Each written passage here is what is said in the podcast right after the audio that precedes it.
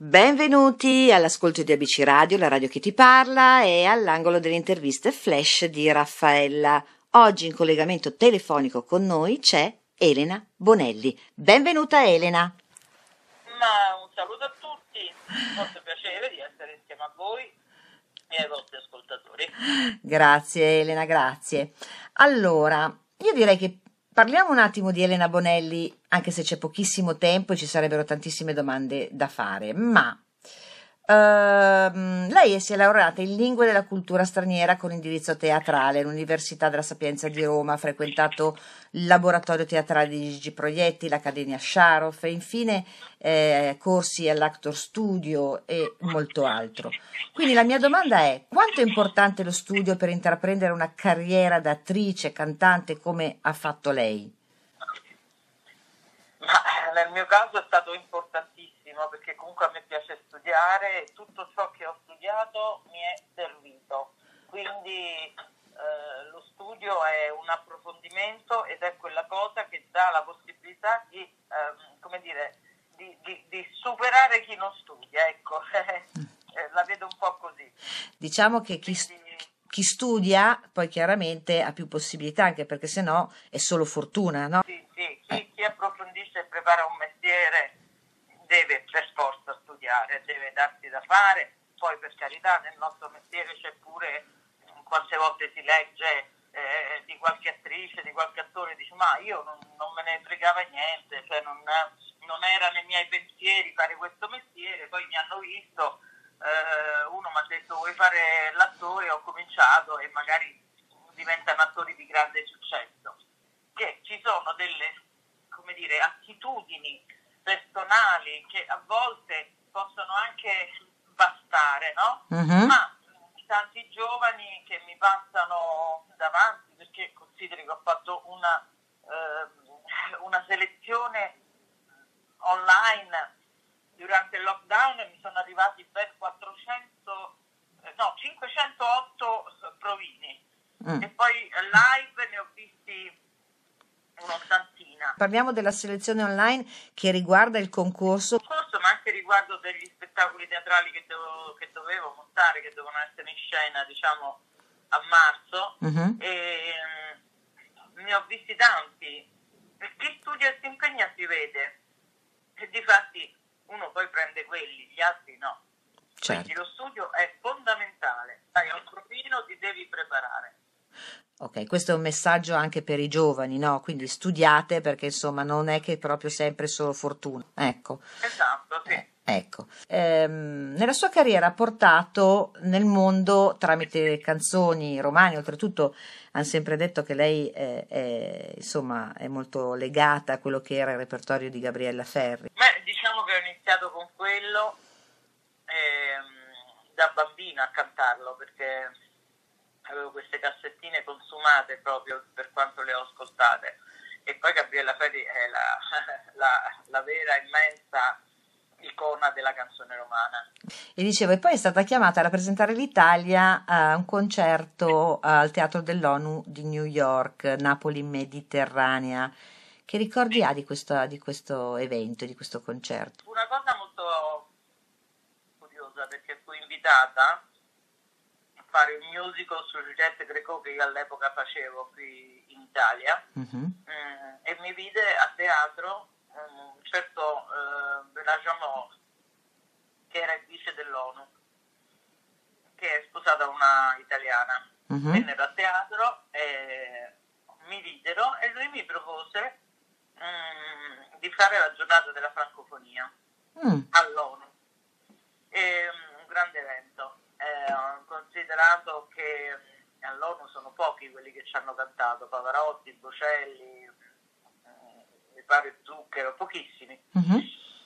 E andai a fare questo spettacolo su Giuliette Greco con la regia di Gianni Borgna e praticamente lì uh, tra le personalità, gli, gli ambasciatori, c'era anche Sergio Vento che era ambasciatore italiano all'ONU. Uh-huh. E mi disse, ma signora, lei è italiana, come mai porta un'icona francese? Perché non ci fa un bel concerto di canzoni italiane? Dico, eh, ambasciatore, basta chiederlo e lo farò. E devo dire che poi lui mi ha chiamato proprio per, per un grande evento per eh, il passaggio no? nel nuovo millennio uh-huh. e, e, fu un grande successo, ma non solo. Uh-huh. Quella cosa lì mi ha portato ehm, anche tra il pubblico un grande mecenate americano che è eh, Lores Oriana. Sì il quale poi mi ha vista lì e mi ha fatto fare tante edizioni del Columbus Day come, proprio come star della serata in America, mm. a New York per le celebrazioni, quindi mi ha portato molto bene quello spettacolo lì. Oltretutto lei poi è stata in Honduras, a Panama, in Corea del Sud, nel Kosovo, a Rabat, perfino a Tokyo e a Pechino con un altro spettacolo che era Roma, Is Music. Esatto, quello oh. quando cominciato a fare le canzoni romane, poi dopo l'ho portato in giro dappertutto, sia in Corea che, che in Cina, in Giappone, in Australia, dappertutto, insomma abbiamo fatto 130 capitali e quindi tanta roba insomma in giro, ecco, Sud America, Centro America. E tra tutti questi spettacoli che ha fatto in giro ce n'è uno che dice quello è un ricordo che mi terrò nel cuore. Eh beh, quando ho cantato l'inno nazionale in Corea mm. all'apertura dei mondiali di calcio in Mondovisione, in uno stadio con 700.000 eh, persone, mm. è stato un grandissimo evento da non dimenticare mai ovviamente e poi anche altri molto belli, appunto quelli del Carnegie Hall di New York, quando ho cantato al Lincoln Theatre.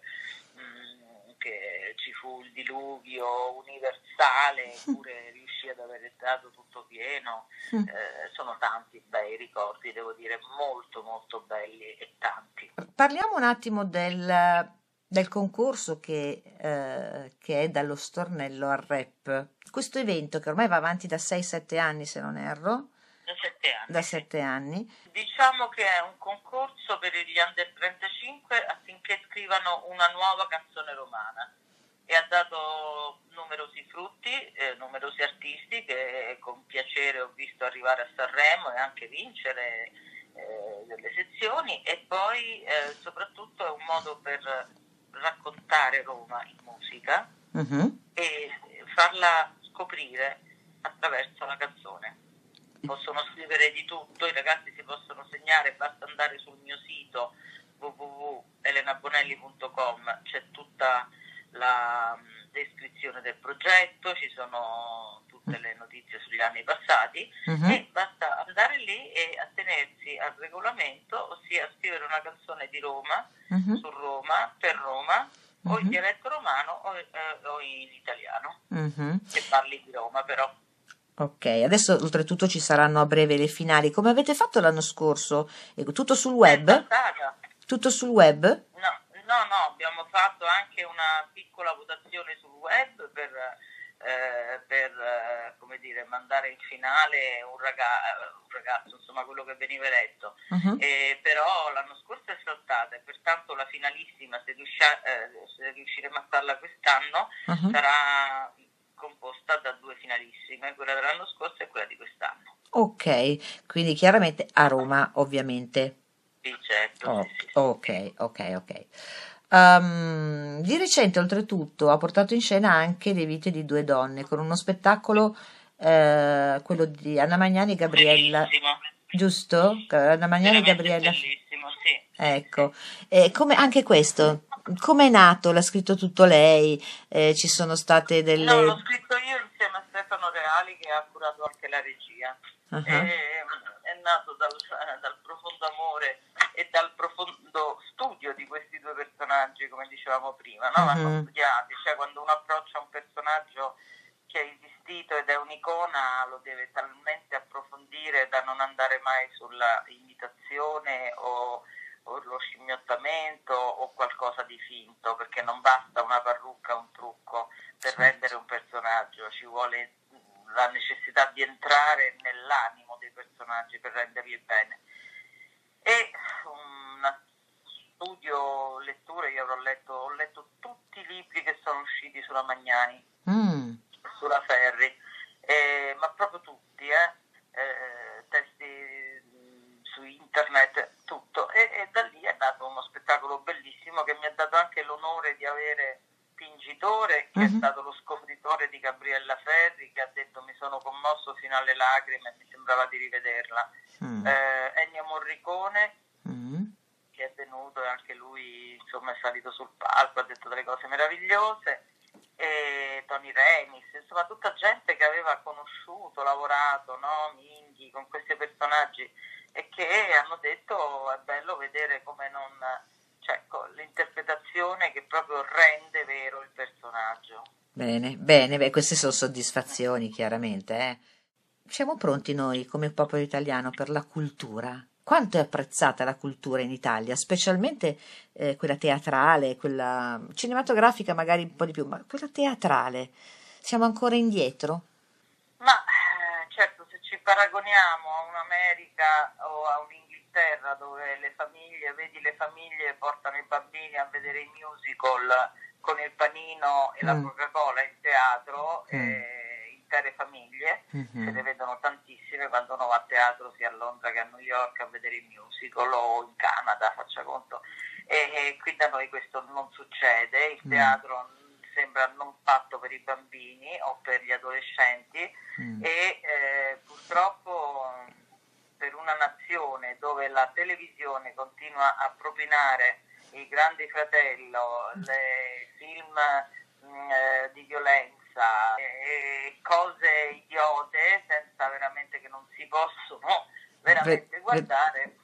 Mm. Io però le posso dire con la mia esperienza che dallo stornello al rap quando si fa la finalissima mm. si porta in platea un pubblico talmente variegato ed eterogeneo che copre quattro generazioni, perché vedi il ragazzino di 8 anni e poi vedi il nonnetto di 90 mm. e questo dà veramente una dimensione di come se tu offri cultura mm-hmm. eh, pubblico ci sta, di ogni età e provenienza. Diciamo che anche la musica aiuta rispetto a una prosa. Beh, di sicuro sì, di mm. sicuro sì, però eh, questa operazione dallo stornello al rap per me è nata proprio per avvicinare i ragazzi alla canzone tradizionale, mm. perché tramite questo spettacolo dove io so, rappresento la tradizione e loro la, la novità, mm-hmm. i ragazzi vengono, popolano il teatro e tutti ne escono molto felici eh certo. e, e, quindi voglio dire dipende anche da, eh, da cosa si propone e da cosa si offre. La televisione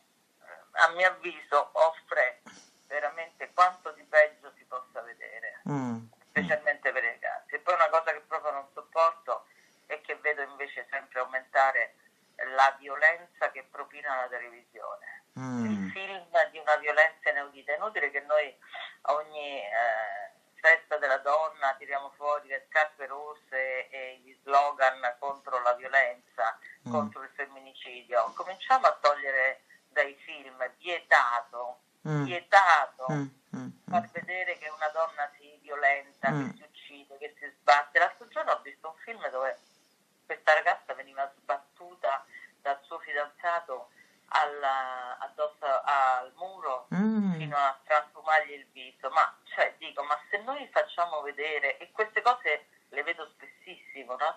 Se noi facciamo vedere dalla mattina alla sera sembra quasi a reti unificate, mm. lì si spara, lì si violenta, lì si picchia, lì si uccide, lì si lega, mm. lì si stupra.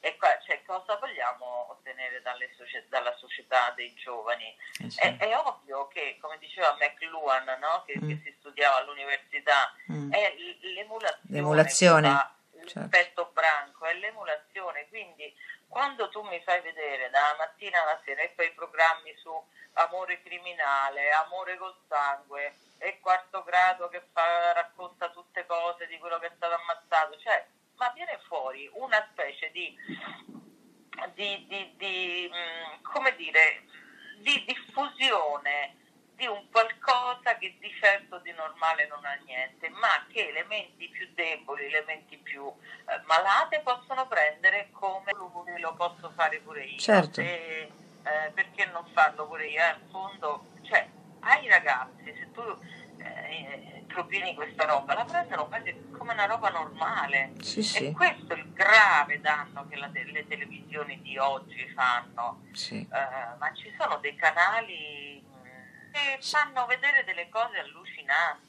mm. cioè che raccontano, c'è un canale americano eh, che però insomma è tradotto no, in italiano, adesso mm-hmm. mi ricordo perché eh, ogni tanto mi ci imbatto facendo zapping, che mm-hmm. proprio racconta dei crimini, mm. di un'esperatezza micidiale, mm-hmm. nei minimi particolari, facendo vedere la ragazza squartata, la donna, cioè, che sono di una, eh, di una crudeltà, di una roba che, ecco, quello io lo vieterei. Mm. Vogliamo cominciare a salvare le donne, cominciamo a pietare certo. ogni immagine di violenza sulle donne. Certo. Vietato, certo. certo. ecco. Sogno nel cassetto.